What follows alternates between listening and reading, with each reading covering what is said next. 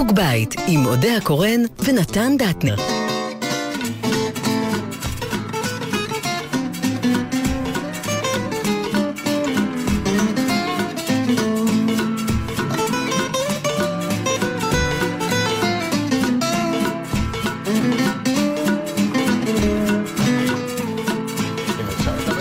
הנה אנחנו מדברים, והנה אנחנו כאן בשידור חי, בפייסבוק, או איפה שאתם אה, לא רוצים. לא, רק בפייסבוק, יש לנו עוד לכם, לא, מקומות. גם ברדיו, אם לא אכפת. ברדיו, אבל לא רואים אותנו ברדיו. אולי אם תתקרבו טוב לרדיו, יש סוגי רדיו, שאפשר לראות מהם משהו. בדיוק. מי שיש לו כרטיס חבר, באחת מהרשתות המובילות, גם זה כל כך מצחיק, כי פתאום, פתאום, אה, אה, זה מסוג הדברים שאתה אומר, אוקיי, יש לי שידור היום, אבל אני צריך להתלבש, אני צריך אה, לשים ז'ל. מי אמר לך שאתה צריך להתלבש? לא, כי רואים אותנו, רואים אז שלא על לא אחת, חשבת על בדיוק, על אחת כמה וכמה. לא, אפשר לחשוב, יש לו חולצה, אני רוצה רגע... יש לו חולצה שלום, שחורה פרופ... אחת. אחת, תקשיב. לא, אני רוצה, הוא מכבס סליחה. אותה מדי פעם? ב- סוף סוף בא אורח, תקשיב, אני תקועה איתו כבר חודש, בבידוד, אגב, זה באולפנים. חדש, זו חולצה חדשה. לא רואים. הצבע הוא שחור, אבל הגזרה... במקור. במקור היה לבן. לא, לא. במקור היה לבן. תמיד היה שחור, בגזרה אחרת. הגזרה שלך אחרת. לא, זו לא. אותה חולצה, היא לא, נראית. אחרת. כמה. עלית? דווקא היום בדיוק חשבתי על החולצה. כמה עלית במשקל? אה, כמה עליתי כן. במשקל? המון, המון? כן. איזה כיף. טוב, יש תשמע, לנו יש, אורח. יש, ה- ה- הגישה למשקל צריכה להתחיל מהראש. אחת הדרכים היותר קלות לשלוט במשקל, לפני שאתה אוכל שתי כוסות מים. למה? כי תחושת הרעב בחלקה נובעת מזה עד כמה הקיבה שלך תפוחה, וזה משדר סיגנל למוח, אני לא צריך לאכול הרבה. טריק אחד. טריק שני שאותו הבעיה אני... היא שעד שאני מגיעה. למים, אני השני אוכלת בדרך. לא, לא. לא, לא, הט- הטריק השני... הטריק השני? הטריק השני הוא לעשות דיאטה, מה שנקרא intermittent fasting. אני עושה דיאטה של כל, אני, אני צם במשך 16 שעות ואוכל 8 שעות. עד 2 בצהריים אני רק שותה קפה ותה ומים, ומ-2 בצהריים עד 10 בלילה אני יכול לאכול. עכשיו, יש גם גבול לכמה אתה יכול לבלוס במשך 8 שעות. וזה עוד טריק, את, את, אני לא בטוח שירדתי במשקל, אבל אני מרגיש הרבה יותר טוב עם הגוף שלי. אז רגע, לכל המאזינים של- שלנו, רק שידעו שהאיש שמדבר יודע על מה הוא מדבר, אז בואו נציג אותו. כן, אז אני רק רוצה להגיד ש...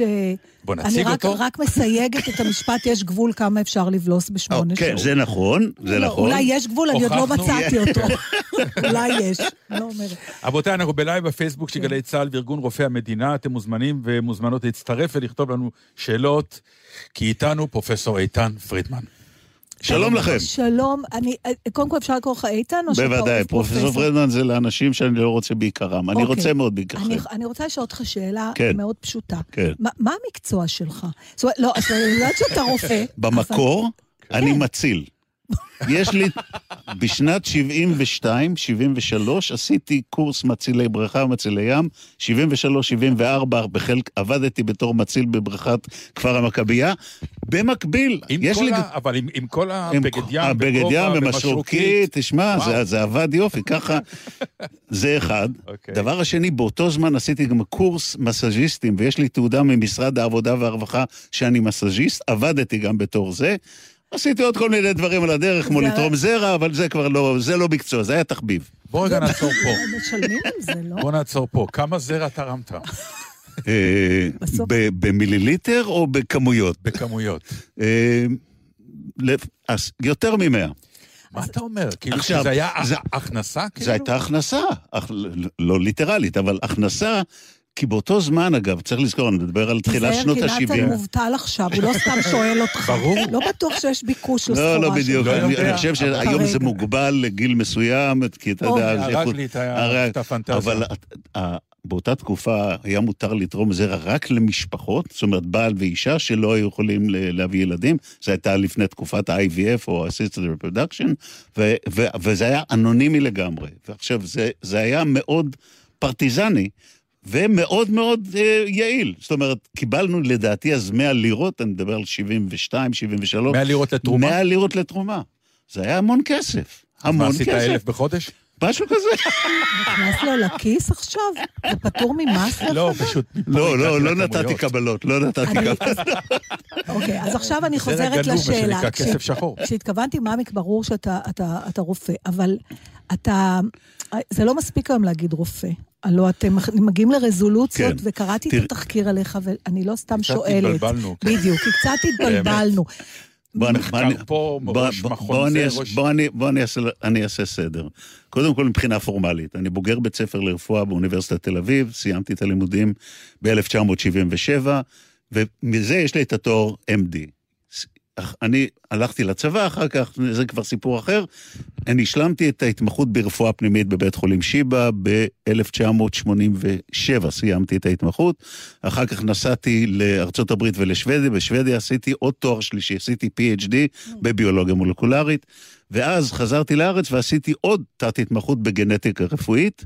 אז אני עכשיו, יש לי גם מומחיות ברפואה פנימית וגם בגנטיקה רפואית, ומ-1994, כשחזרתי סופית לארץ, אחרי מסעותיי בארצות הברית ובשוודיה, אה, הקמתי את היחידה האונקוגנטית, יחידה שעוסקת בזיהוי אנשים שהן, בעיקר נשים, שהן בסיכון גבוה לחלות בסרטן, על סמך הסיפור המשפחתי, ובחלק מהמקרים אנחנו יכולים לאשר או לדחות את ההערכה הזאת על ידי בדיקות דם שמגלות אם יש או אין פגמים גנטיים בגנים שקיומם מציין מי נמצא בסיכון גבוה ומי לא נמצא בסיכון גבוה. יש, ברוח הימים האלה, אני רוצה לשאול שאלה אה, שאולי מקשרת בין הדברים. יש קשר בין התפרצות של גן רדום לווירוס, נגיד? כלומר, וירוס יכול לחולל משהו שיגרום לאיזה מין... הדרך, זו שאלה מצוינת. אז א', לווירוס אין חיים משלו. הווירוס אוקיי. לא יכול לחיות מחוץ לתא.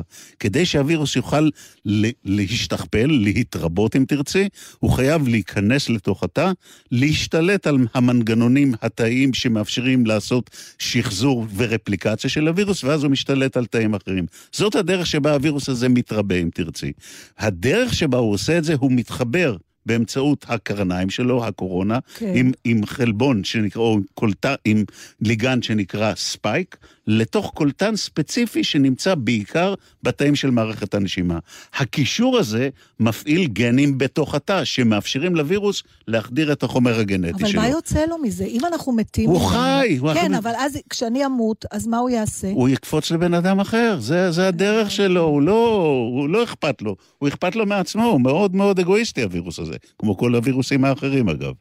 ואין לו, הוא. לא, זה לא, בניגוד למה שחושב טראמפ, זה לא יצור תבוני. It's not very smart, ככה הוא אמר, ככה ראיתי שהוא אומר. זה לא הוא גם יצור אמר. וירוס, ואחר כך הוא אמר חיידק. וחיידק, אז- ואחר כך אנטיביוטיקה, וכאילו אז באמת. למה לעזאזל זה כל כך מסובך? תראי, זה מסובך משום שהווירוס, בניגוד לחיידקים המגיבים לאנטיביוטיקה, ואנחנו יודעים לאיזה סוגי אנטיביוטיקה, איזה סוגי חיידקים מגיבים, הווירוס, אין, האנטיביוטיקה איננה של, שלטת על הווירוס.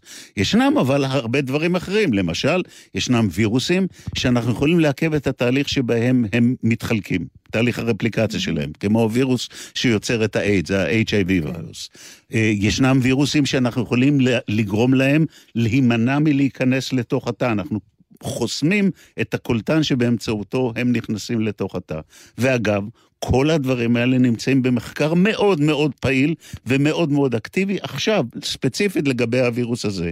ואנחנו מנסים למנוע את הקישור שלו, מנסים למנוע את הכניסה שלו, מנסים למנוע את הרפליקציה, את התהליך שבו הוא משכפל את עצמו, ובכך אנחנו מקווים ברובד כזה או אחר, למנוע את המגפה או למנוע את התפתחות המגפה, ובעיקר למנוע את, את ההידרדרות של אנשים שנדבקו, כי בדרך כלל עוברים בממוצע חמישה ימים מרגע שהווירוס מדביק אותך עד שמתפתחים סימפטומים, אצל מי שמתפתחים סימפטומים. ואז יש פאזה של עוד חמישה עד שבעה ימים שהאדם מרגיש קצת רע, קצת כאבי ראש, קצת חום, קצת, קצת חולשה כללית, וחלק קטן מהחולים, חמישה אחוז מהחולים, מתחילים להידרדר, וההידרדרות היא הידרדרות מאוד מאוד חדה, שמופיעה בסוף השבוע הראשון של התסמינים. עכשיו, וצריך להבין, זה לא רק שהווירוס מתרבה ובהתחלה הוא בריריות של האף ושל הפה ולאט לאט יורה, עושה את דרכו למטה אל, אל הריאות, אלא שהווירוס הזה מפעיל בצורה לא מבוקרת את מערכת החיסון שלנו. מערכת החיסון תוקפת את הווירוס, אבל בחלק קטן של האנשים היא נכנסת למה שנקרא ל overdrive.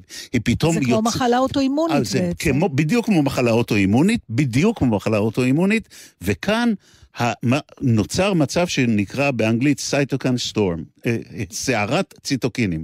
מערכת החיסון שלנו מייצרת אה, כל מיני חלבונים שהם עולים בבת אחת, והסערה הזאת הורסת את כל מה שבסביבה שלה, בין אם איזה תאים של הווירוס או לא, וזה מה שגורם לרוב האנשים המבוגרים ואנשים שנזקקים להנשמה, ואנשים שמגיעים לכשל נשימתי, זה סערת הציטוקינים, וכאן החדשות הטובות, אני, אני אדם אופטימי, החדשות הטובות לא- הן... לא היינו מזמינים אותך.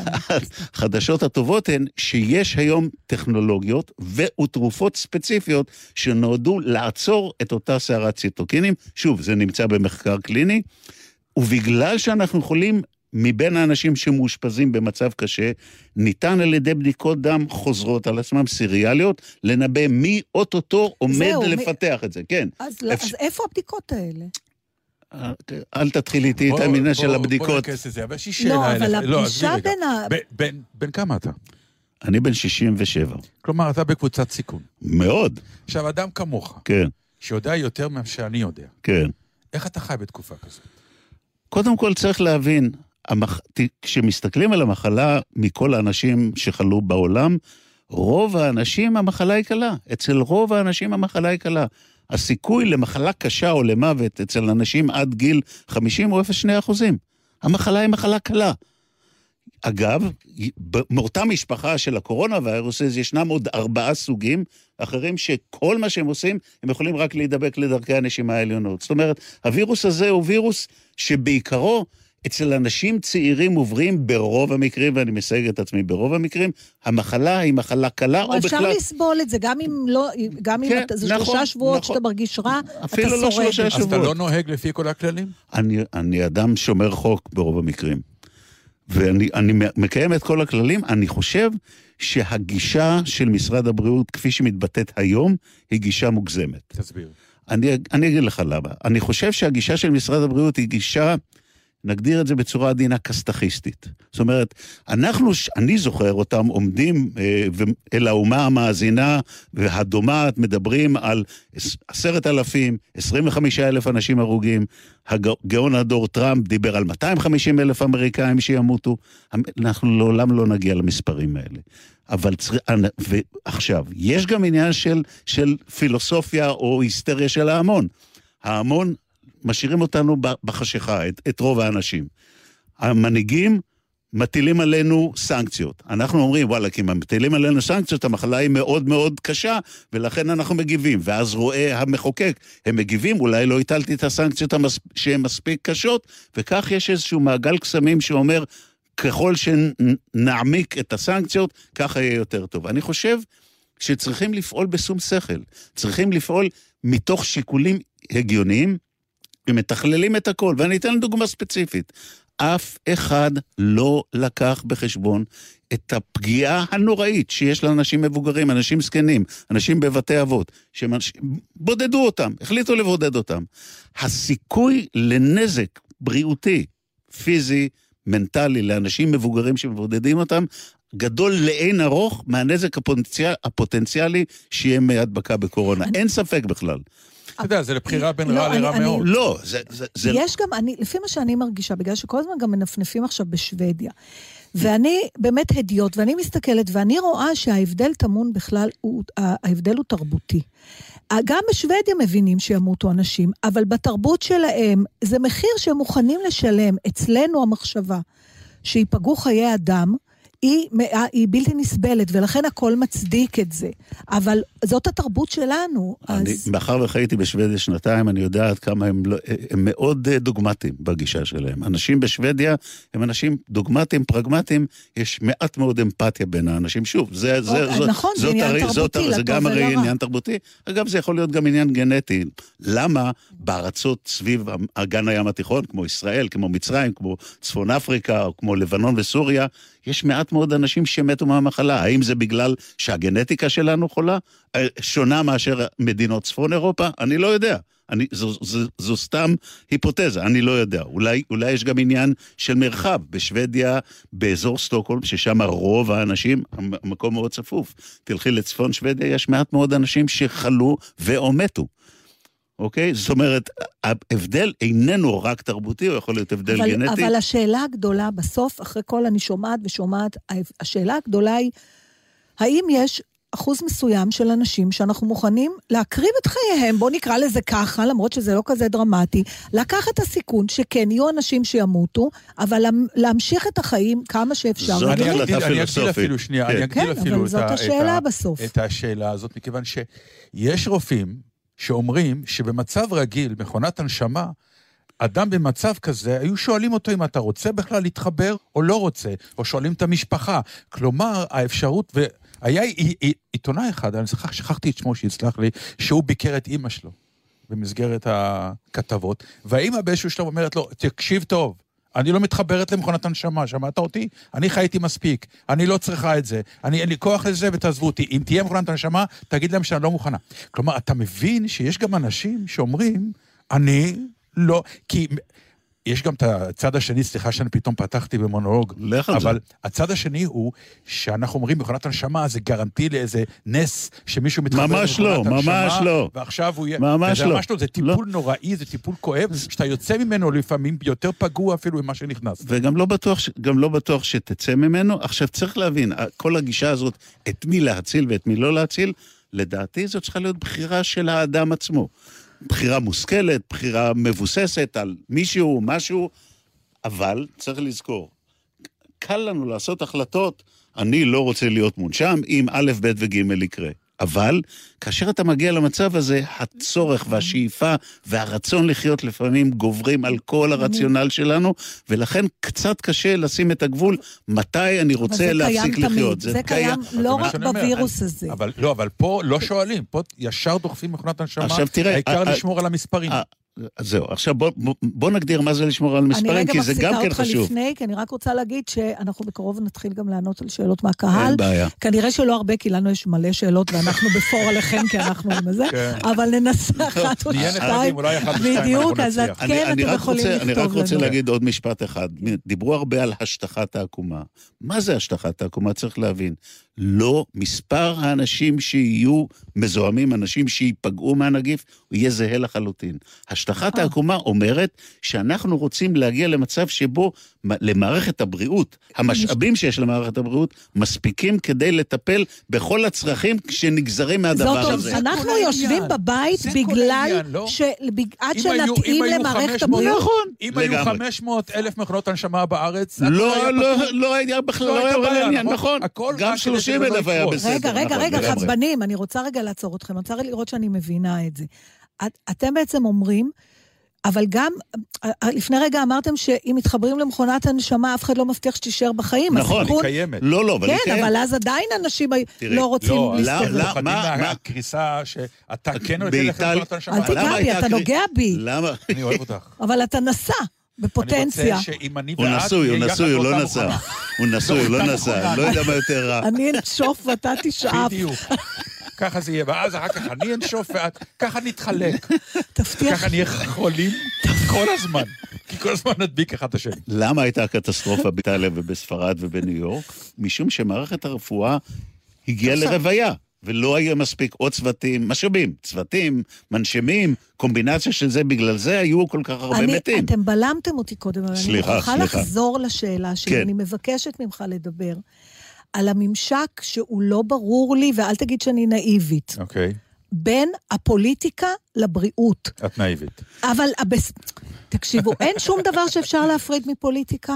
אין, הלא, הבעיה העולמית שיש היום היא אין פרופר... מנהיגים, אין מנהיגים. באף מקום בעולם אין מנהיגים. יש- הלוא זה בעיה בכל העולם. אני, אני לא בטוח שאין מנהיגים, אבל... למה אתה- מנהיגים צריכים לטפל בזה? למה או, לא או. מין או, אתה? לא. לא, עזבי שאלה. אותי, עזבי, או אני לא, אני לא. רלוונטי. אני לא רלוונטי. אוקיי, אז מי שאלה. כן? מי שרלוונטי צריך להיות גוף, גוף מקצועי. נכון. שהוא א-פוליטי, שמתכלל את כל השיקולים, את מספר האנשים שנפגעו, את מספר הדברים, את מספר, את המשאבים שקיימים, את הבדיקות, ועושה את זה on an ongoing basis, ומגיע לידי מסקנה שלא מונעת מצרכים פוליטיים, ובן אדם אחד, חכם, מוכשר, כשד ככל שיהיה, לא מסוגל להגיע להחלטות רציונליות המנותקות מטובתו האישית. וזה זה, יכול להיות שזה לגיטימי ולא, אני לא מדבר בכלל על זה.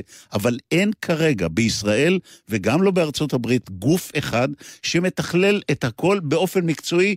שאיננו מוטה ואיננו תלוי בשום דבר, שלוקח את כל הנתונים בישראל, בעולם. גם הכלכליים וגם... גם הכלכליים, גם הכל, העניין, נכון. גם העניין של הבדידות, גם העניין של האנגזייטי והלחץ על צוותי הרפואה. כל הדברים האלה צריכים להילקח בחשבון ברבדים כאלה או אחרים. אני אגיד לכם עוד משהו שלא מוצא חן בעיניי, למרות שאין לי פתרון אחר. העובדה שמשטרה צריכה לאכוף. עכשיו, זה לא יעזור. ברגע שאתה רואה משטרה, לא משנה באיזה הקשר, האינסטינקט הראשון שלך זה או להתחמק או להמציא איזה תירוץ. כי אתה במצב של התגוננות. נכון. את, אתה מבין? אז אמרו לי, את מי את רוצה שיעצור את האנשים? אמרתי, תביאו שחקנים. ראית בן אדם שיפחד משחקן? אנחנו נסביר להם, אנחנו... יש... אני אגיד לך מה, אני למה ב- זה... בבוליביה, בבוליביה ראיתי טריק. את שוטרי התנועה הם תחפשו לחיות. שוטרי התנועה, הנה, תחפשו את. השוטרים לחמורים, לזברות, לקופים, אנשים פחות תן לי את יפחדו. המספרים בבוליביה. בוא נבדוק אם זה עבד. אה, אני לא יודע. אני לא- אני לא חושב שאפשר להסתמך על הנתונים של בוליביה, שהיא מדינה יפהפייה מצד אחד, אבל כל כך ענייה מרודה, שזה פשוט... תגיד לי משהו, בושה אתה, וחרפה. אתה בכל זאת מתעקש כן לשדר בפייסבוק שלך אה, אמירות. כלומר, אתה לא יושב בשקט. תראה, אני למה? חושב, אני חושב, אני אגיד לך מה, אני, יש לי מתנה אחת עיקרית. אני יכול לקחת משהו מורכב, להפוך אותו לפשוט ובגובה העיניים. אוי, זה מצוין. את זה אני יודע לעשות. זה טוב ואני לי. יכול גם, לק- אני יודע לקרוא מאמרים, ואני יודע לכתוב מאמרים, ואני יודע ל- ל- לנתח אותם, ולמדתי, אתה יודע, הקריירה הטלוויזיונית שלי התחילה בזהו זה, ההיסטורית, ב-86 ו-87. ואני יודע שה... שכדי שמסרים יעברו, הם צריכים להיות sound bites, הם צריכים להיות קליטים. אנשים לא רוצים מסרים מסובכים. אחד, הפונקציה הזאת של מישהו שמסביר, ולא בסגנון צפון קוריאה או אלבניה, או סגנון דוגמטי עם אנשים חמורי סבר ולבושים בחליפות, אז הדבר הזה חסר. ואנשים, כשאין להם מידע, הם הולכים לתיאוריות קונספירציה, ונוטים נכון. להיות מאוד מאוד באנגזייטי, ו- ו- ומתחילים לנוע באי שקט. ואני תפסתי את התפקיד שלי בגלל היכולות המדעיות וההסברתיות שלי, אני רוצה להעביר לאנשים את האמת. לספר לאנשים את האמת כדי יש שישמרו אמת. על... יש שם... זה מה שמבלבל אותי, כי מצד אחד אנחנו מדברים על משהו שהוא מדעי, ואני, אותי חינכו... לא רק שמדעי, שגם נלמד על נלמד הדרך. ויש לו... נ- נכון, אבל נכון. התחושה היא שזה פתוח לכל הפרשנויות בעולם, ואני לא מבינה איך... שזה יכול להיות... הנה, למשל, יגאל שואל, האם כן. עלינו להגן גם על העיניים? כן. ניתן להידבק? מחדירה של ה- דרך העין. לא היינו צריכים כבר לדעת את התשובה על זה? אנחנו יודעים, אנחנו יודעים. ולכן אנשי לכן צוות... המסכות. לכן, לא רק מסכות, אלא גם. אנשי צוות רפואי. אנחנו אוקיי. יודעים שהקולטן הזה שדיברתי עליו נמצא גם בריריות, בריריות של האף, של הפה, וגם בריריות של העיניים. מה קורה עם האוזניים? האוזניים, אין שם ריריות. אין ריריות. לא אצל נתן אולי לא יש, אצל... אני גיליתי קצת. אה, איתן, אני באמת רוצה לחדד את הנקודה הזאת. למה יש כאלה חילוקי דעות, או שהחילוקי דעות הם פוליטיים ולא בריאותיים? לא, החילוק, תראי. כלומר, זה- יש, נראה כאילו שאף אחד לא ראה בחיים דבר כזה, לא יודעים מה בדיוק לעשות עם זה. תראי, אה, הווירוס התגלה לראשונה בדצמבר 2019. אוקיי. המהירות שבה הקהילה הרפואית, הקהילה המדעית, חברות הפארמה וגם אנשים אחרים התגייסו כדי לברר מה זה הדבר הזה, היא מעוררת השראה. צריך להגיד את זה. המהירות שבה חברות מי- מייצרות ונכנסו לניסיונות קליניים כדי לייצר חיסון, מעוררת השראה. לא ולמה? אפרופו פוליטיקה, זה כסף, כלכלה. זה כסף. מי שיביא זה- את החיסון אין יעשה ספק. בוננזה. וזה בסדר. בסדר וזה גמור, בסדר בסדר גמור. אין לי לא, בעיה כן, כן, שזה לא, אבל הולך. ביחד. נכון. אין לי בעיה. אבל, אבל, בתחילת הדרך היה רב הנסתר על הנגלה. בעיקר בגלל שהמחלה התחילה בסין, ומידת האמון שאנחנו כקהילה מדעית וגם הקהל הרחב רוכש למידע שמסוגל לצאת מסין, הוא מאוד מאוד מוגבל. אנחנו לוקחים את הלקח שלנו מהסארס ב-2002-2003, ואנחנו לא, אני לא בטוח שהמידע שהיום קיים מסין הוא רלוונטי. איפה נעלם הס- הסארס? שאלה מצוינת. ואני, שאלה. מצוינת. אף אחד לא יודע. הסארס התחיל, הסארס התחיל. בנובמבר 2002, ונעלם מן העולם ביולי 2003. מעצמו הוא נעלם? מי, אף אחד לא יודע למה. מ- ב- מיולי 2003 עד אפריל 2020, אין אף מקרה של סארס בעולם. האם זה גם מה שיקרה כאן? אני מקווה, אני לא יודע. אני בטוח, אני בטוח, שבטווח של החודשים הקרובים יהיה לנו מספיק, יהיו מספיק אנשים מחוסנים בישראל ובעולם, ומצד מצד אחד, ומצד שני, יתפתח כבר חיסון שהוא יהיה זמין ונגיש. זה ייקח עוד קצת יותר זמן, כדי שהמגפה הזאת, וגם ההיסטריה, ואני אומר בכוונה את המילה היסטריה שהיא מעוררת, היא תדעך, או באופן טבעי, או בגלל שיהיה לנו גם הבנה יותר אני טובה. רוצה לדבר על המילה היסטריה, כי היא... היא מילה יוונית שהמקור כן. שלה הוא רחם, אגב. נכון. המקור שלה הוא רחם, ובזמנו היוונים חשבו שרק נשים. כן. אתה תראה, מסתכל על אני- המנהיגים שלנו ובעולם, לא אני, בטוח שזה אני אגיד, צודק. אני לפ, לפעמים, אה, היא מעוררת בי אי נוחות, בגלל שזה כמו, היה לנו שיחות בתוכנית הרבה פעמים על זה שהרבה פעמים כשאתה מתנהג בנימוס, אתה מואשם בפולניות. עכשיו, אם, סליחה, אומרים לך מתים מלא אנשים, אומרים לך, אל תצא מהבית, אומרים לך, הוא כזה קטן שהוא יכול לעבור דרך, אני לא יודעת איזה. אומרים לך שאין עוד חיסון, ואתה נורא מודאג, ואז אתה לא יוצא מהבית, ואז אומרים לך, אתה היסטרי. וחברים שלי אומרים לי, יש לנו גם בתוך החבר'ה, אה, אתה היסטרי, אני יוצא, אני כ... אה, ועכשיו זה רק שאלה אם לציית לחוק או לא. אז למה המילה היסטריה היא בכלל מופיעה פה? מה ההבדל בינה ובין, אתה יודע, להתגונן פשוט, כמו לא, לא, אני, שצריך? חושב- אני חושב שהמילה היסטריה היא מילה היא מוגזמת בעניין הזה, אבל יש כאן, ה- חוסר הוודאות וחוסר השקיפות של מי שמקבל את ההחלטות, וחוסר הוודאות בקשר לאינטרפרטציה כפי שהם או. נותנים לנו, גורם לנו...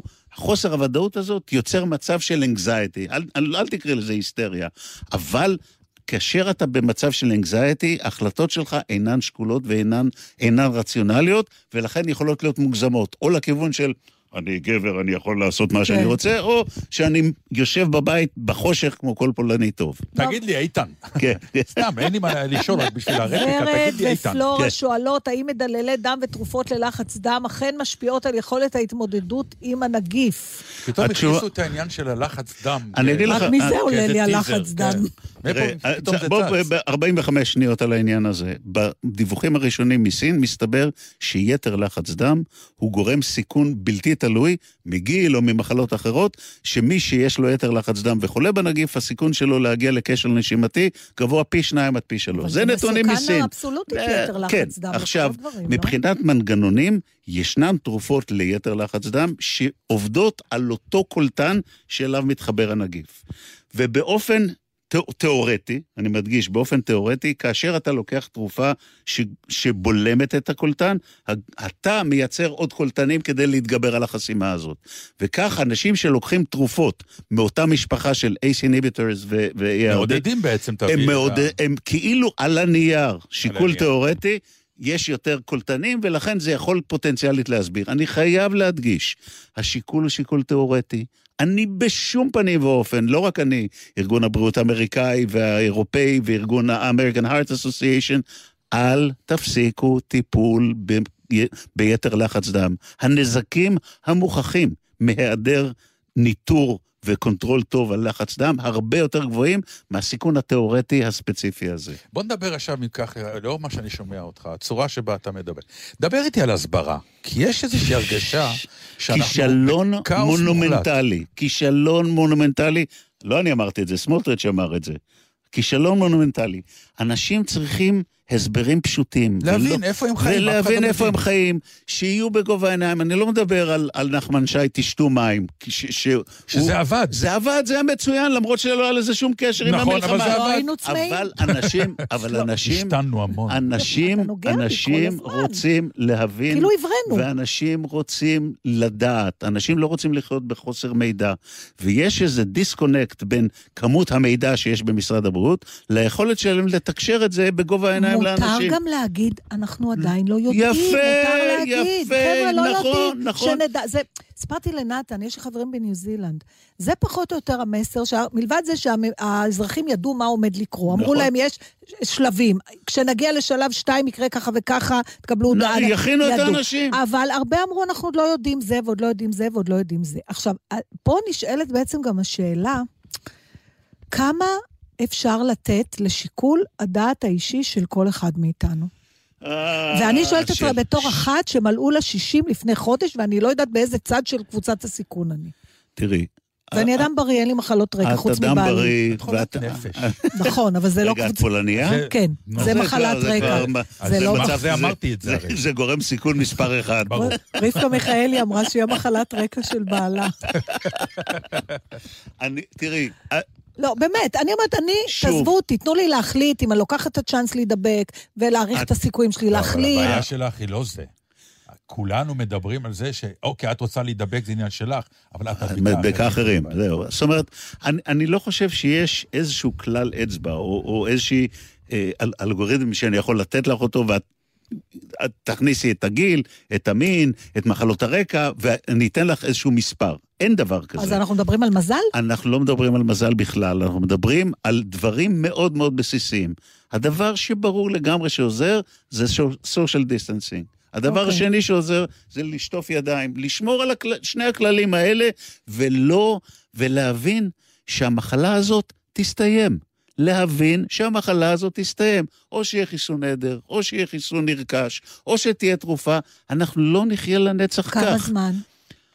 רגע, אני אוציא את כדור הבדולח שלי ואני אגיד לך. אני זה- לא יודע, זה עניין של... תוך שנה מהיום. לא, לא, לא, הרבה פחות. הרבה לא, פחות. מבחינת חיסון, זה ברור מבחינת שצריך חיסון את זה הזמן. ייקח שנה, כן. תרופות ייקח פחות. זמן, ואני אני חושב שהמסר צריך לעבור. זה כן. לא יהיה דבר שילווה אותנו מעכשיו לדורי דורות. הנה, למשל, שאלה, שוב, של פרקטיקה של נוגעת החיים. ללב, כן. כן, של שוש, שוש ורבקה. הם כנראה ביחד. כן? מה אתם עושות ביחד? או... אה, אם אין סימפטומים והקפדנו על הבידוד, אפשר בכל זאת להיפגש עם הנכדים? התשובה היא לא. כל אחת חשבה על חשבה על השאלה. לבד. בסדר, הם לא ביחד. התשובה היא לא. חשבה על אי אפשר-. להיפגש עם הנכדים משום כי הם הבעיה. בדיוק. הנכדים, רוב הילדים, מסיבות שאינן ברורות, ילדים צעירים, הם נוסעים, הם לא כמעט לא מבטאים סימפטומים. אז אם את בסדר ואת מגינה על עצמך, יבוא הנכד יכול להדביק אותך, ואם את סבתא ואת מעבר לגיל 65 או מעבר לגיל 70, אני לא חושב שכדאי לך לקחת את הצ'אנס הזה. כן חשוב לשמור על קשר. יש זום, יש מום, יש בום, ויש סליחה, כל מיני דברים. למה שלא ניקח את כל הילדים הארורים המדביקים האלה, נכלא אותם באיזה אי, ואנחנו אוי נסתובב? ואבוי, אוי ואבוי. סליחה? לא, בשום פנים לא ואופן. מספיק. אני, אה, איפה המצלמה? אני לא מכיר אותה. אני לא יודע מי זאת. הילדים זה הבעיה? לא, בוא הילדים זה לא בעיה. אותם לאיזה הילדים זה מקום. לא בעיה, הילדים הם אסימפטומטיים ויכולים להדביק אחד את השני, וגם את ההורים שלהם ואנשים יותר. מבוגרים. אבל שוב, אני חושב שהמסר צריך להיות אופטימי. אנחנו... כמדינה, אנחנו כעולם נעבור את זה, זה לא דבר, זה לא בממדים של שואה, זה לא השפעת הספרדית, זה לא הדבר וזה לא המגפה של ימי מה הביניים. ההבדל? ההבדל הוא שהיום אנחנו מבינים, היום אנחנו פועלים, היום אנחנו, אה, אז הם פשוט מכילים. נתנו לזה... את יודעת שהם חשבו שהמגפה השחורה או- והדבר עוברים ב, על, על, בגלל ריח. הם, זה בכלל ב, עובר על, בגלי ריח, ככה הם חשבו. אנחנו היום יודעים קצת יותר ממה שהם Mm. שאלה ידעו אז. מעניינת, למה אתה והעמיתים שלך לא יוצאים נגד ההפחדה של הציבור? אם א', אתם חושבים אה, א', שזה אני. כן יוצא, אתה אני יוצא. יוצא ועושה את מה שאני כן. רוצה ואת מה שאני אה, אבל יכול אה, לא לעשות. בערוצים הגדולים. מה, מוכ... מה מוכר? מה עושה רייטינג? אנשים שמפחידים.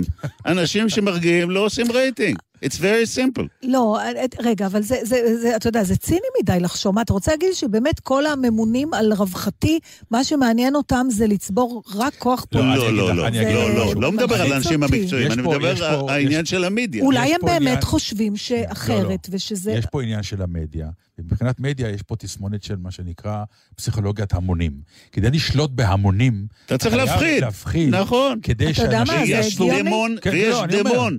פעם זה היה לוב, אחר כך זה היה איראן, עכשיו זה לא, הקורונה, יש בחדרים דמון. אטומים עם ניילונים, נכון. והאמרנו שזה רגע, יציל נכון. אני- כי היינו באמת בחרדה. בסדר, של אבל. אני רוצה עכשיו. להגן על הרציונל הזה, ובמיוחד שאנחנו ישראלים, במיוחד שאנחנו בדיוק ישראלים, שהצייתנות היא לא בבילדין של האופי שלנו, אלא להפך. נכון. אנחנו תמיד מחפשים...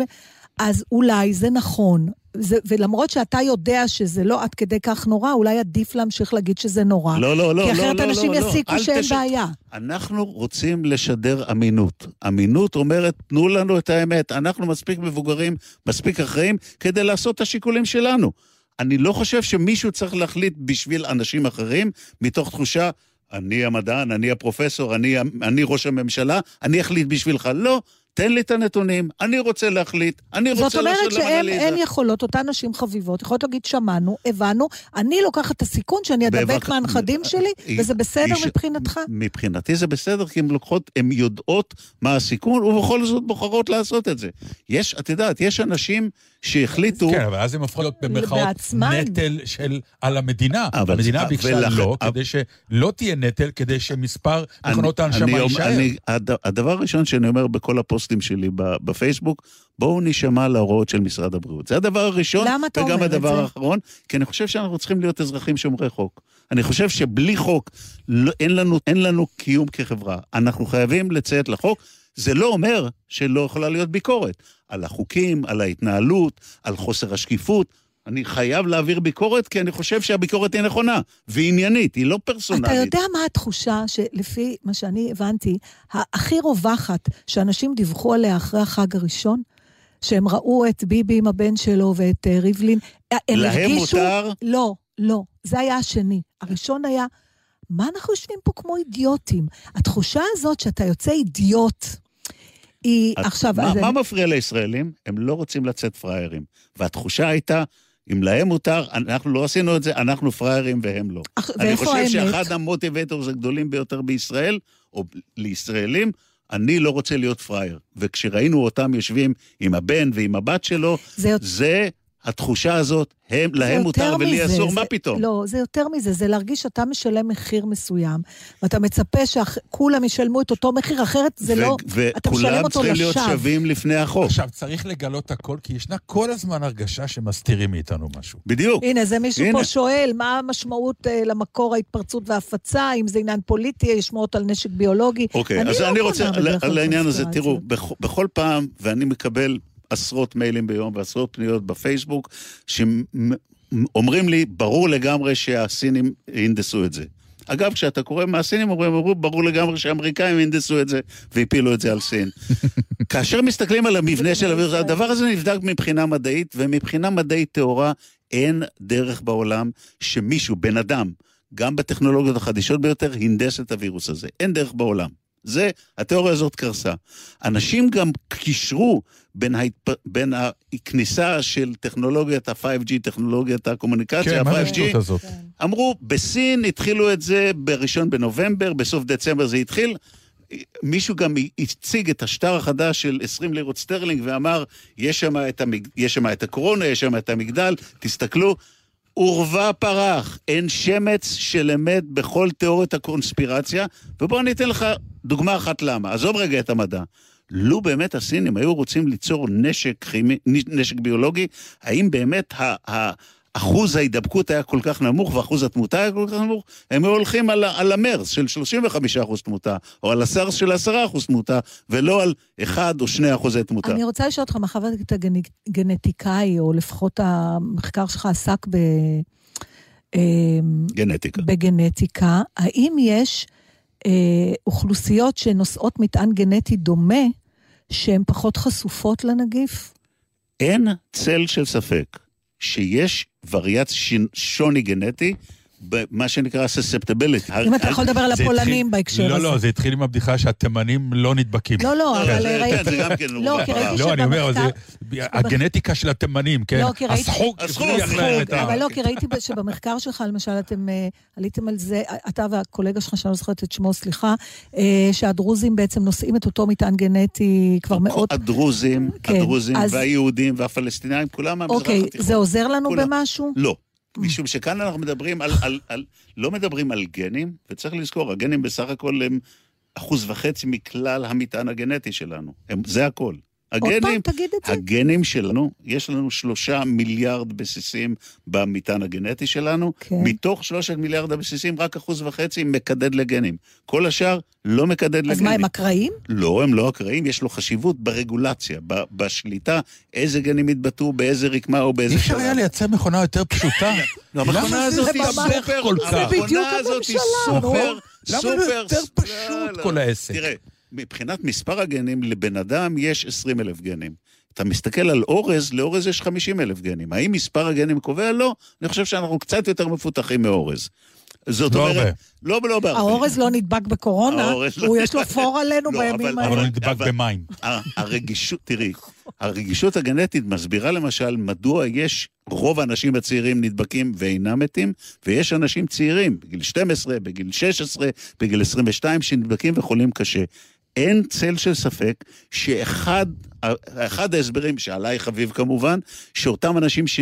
צעירים שנדבקו, יש להם איזה משהו גנטי שגורם להם להיות, להגיב תגובת יתר לקיום של מה הווירוס הזה. מעניין אותך בתור אה, אדם שחוקר בסיפור הזה? אה, יש לי כל מיני דברים שמעניינים אותי. אני רוצה, כרגע, יש לי to-do list. כן. אני רוצה למצוא את כל הגנים שעושים אה, נטייה מורשת לפתח סרטן, אחד.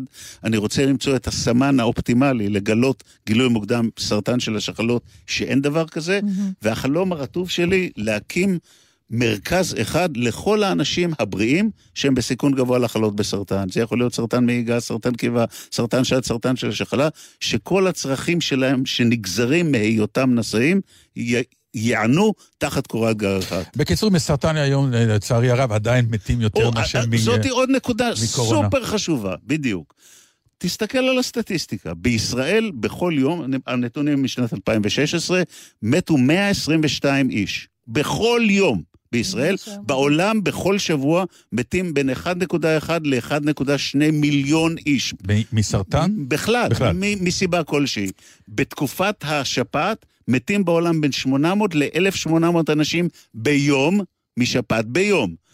עכשיו, אני אמרתי בטלוויזיה, ואני אומר את זה שוב כאן, אם אנחנו נסתכל בתום שנת 2020 על שיעור האנשים שמתו, מספר האנשים שמתו, המספר לא יהיה שונה.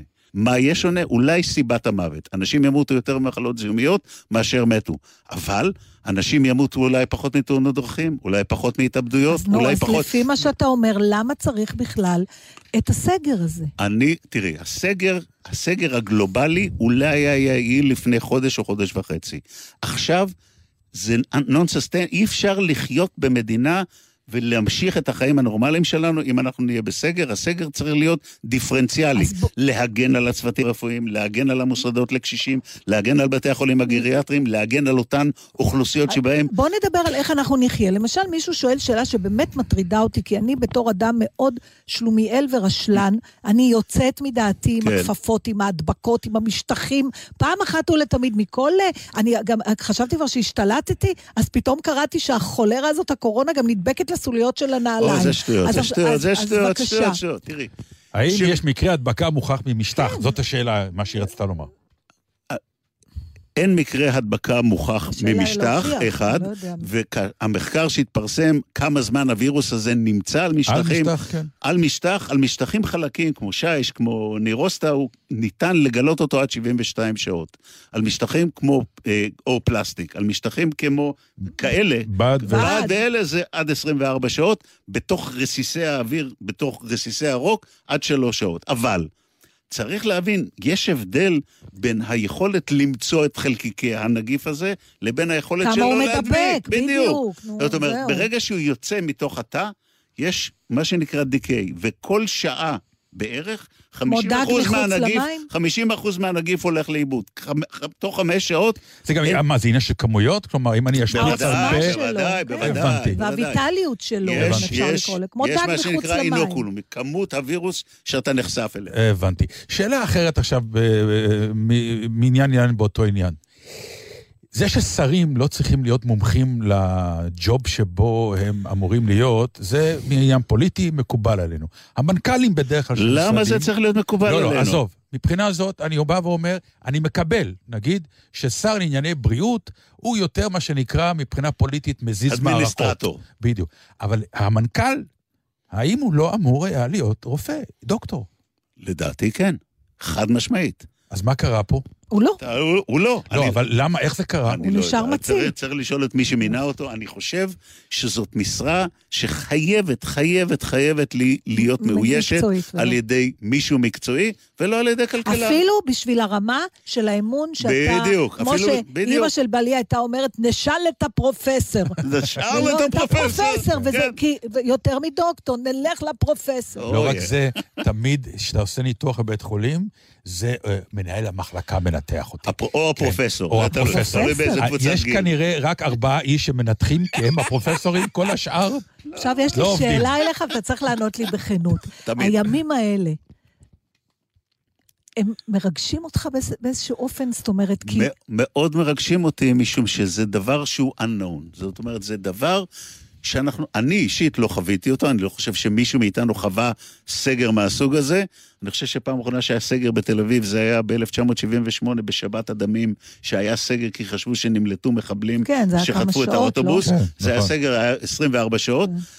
דבר כזה, נוס, תוסיפי לזה, את, את, זה, זה ממש מחמם את הלב, את ההתגייסות של כל הקהילה המדעית, אמרה, אנחנו שמים הכל בצד.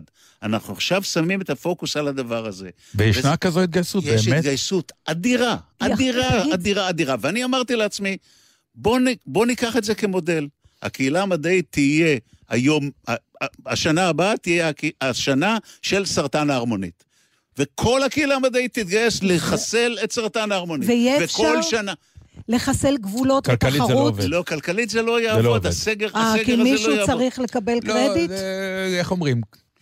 יש מחלות שאין להן תרופה, מכיוון שיש מעט מאוד אנשים לא. שחולים בזה, ולכן אין לא טעם מדברת להמתין. על מחלות. יתומות. אני לא מדברת על מחלות יתומות, אני באמת שואלת, האם אפשר לקחת את הסקטור היחיד הזה, שתמיד בסרטי אסונות האמריקאים הוא יש, כשיש פלישה מבחוץ, סקטור של הבריאות, ולבטל את הגבולות. זאת אומרת, כולם כל הזמן עסוקים בלמצוא זו משהו. החלטה של מי שמשקיע כסף בדבר הזה. ה granting agencies, אלה שאומרים, אנחנו עכשיו לא נותנים כסף לשום דבר אחר חוץ מלדבר כזה. וליצור מנגנון שבו אנשים שיש להם רעיונות מבריקים, באמת, אני מקבל, מקבל אימיילים ובקשות מאנשים מבריקים. ש- בואו נעשה את המחקר הזה, ואם הכל יתנקז לדבר אחד, אין לי ספק שיהיו פריצות דרך. לסיום, אנחנו פשוט אה, הגענו. סליחה. חבל. הנורא חשוב, ואתה האיש, בתור מציל עם השרוקית, להסביר לאנשים על פעילות. גופנית איי, איי, איי? תשמע. בעת הזאת. נכון, זה לא בריא אבסולוטית? פעילות פעילות גופנית? גופנית זה הדבר העיקרי. העיקרי, העיקרי, לא, לא תקבלי- נחמה. לא לא תקבלי... לא צריך תקבלי רק נחמה. לספר, לא, לא, לא, ל- אין- אין ל- דבר כזה. לספר ל- לצופים, למאזינים שלנו, שפרופסור איתן פרידנדר, מיד שהוא גמר להיות מציל, ודקה לפני שהוא תרם זרע, הוא גם היה דחוף לו לחצות על המאנש. בשחייה, לא ברכבת. כן, הייתי. הראשון, במשך הראשון. 24 שנים הייתי הראשון, הייתי גם הישראלי הראשון ששחה מסביב למנהטן. אפשר לשחרר את האנשים לריצות? אין ספק שכן. נכון שאפשר, כבר וגם די. כל הסיפור הזה שסוגרים לנו את הים, מה כן. לעזאזל יש לך לסגור את? הים? נכון. הווירוס לא יודע לשחות. הים בטוח לגמרי, מה טוב, אנחנו קרה? חייבים לסיים, סיימנו כאן, לצערנו, זה נהדר. סיימנו, אורחות עם בל גזית, תקרא. ואבי הגל, מפיקות יעל צ'חנובר ונוגה דולב אבוהב, טכנאי נועם בראל, בדיגיטל לי גינדי לוי, ארי ספייס וגלי קלש. בקיצור, תעשו ספורט, נכדים על אחריותכם, להפסיק לעשן, להפסיק לעשן, אוי, ולא לאכול כל כך הרבה. בש- רק בשמונה אתה שעות. אה, 16 שעות לא תאכל כלום. תודה רבה לך, פרופסור רבה איתן. פרידמן. היה מרתק.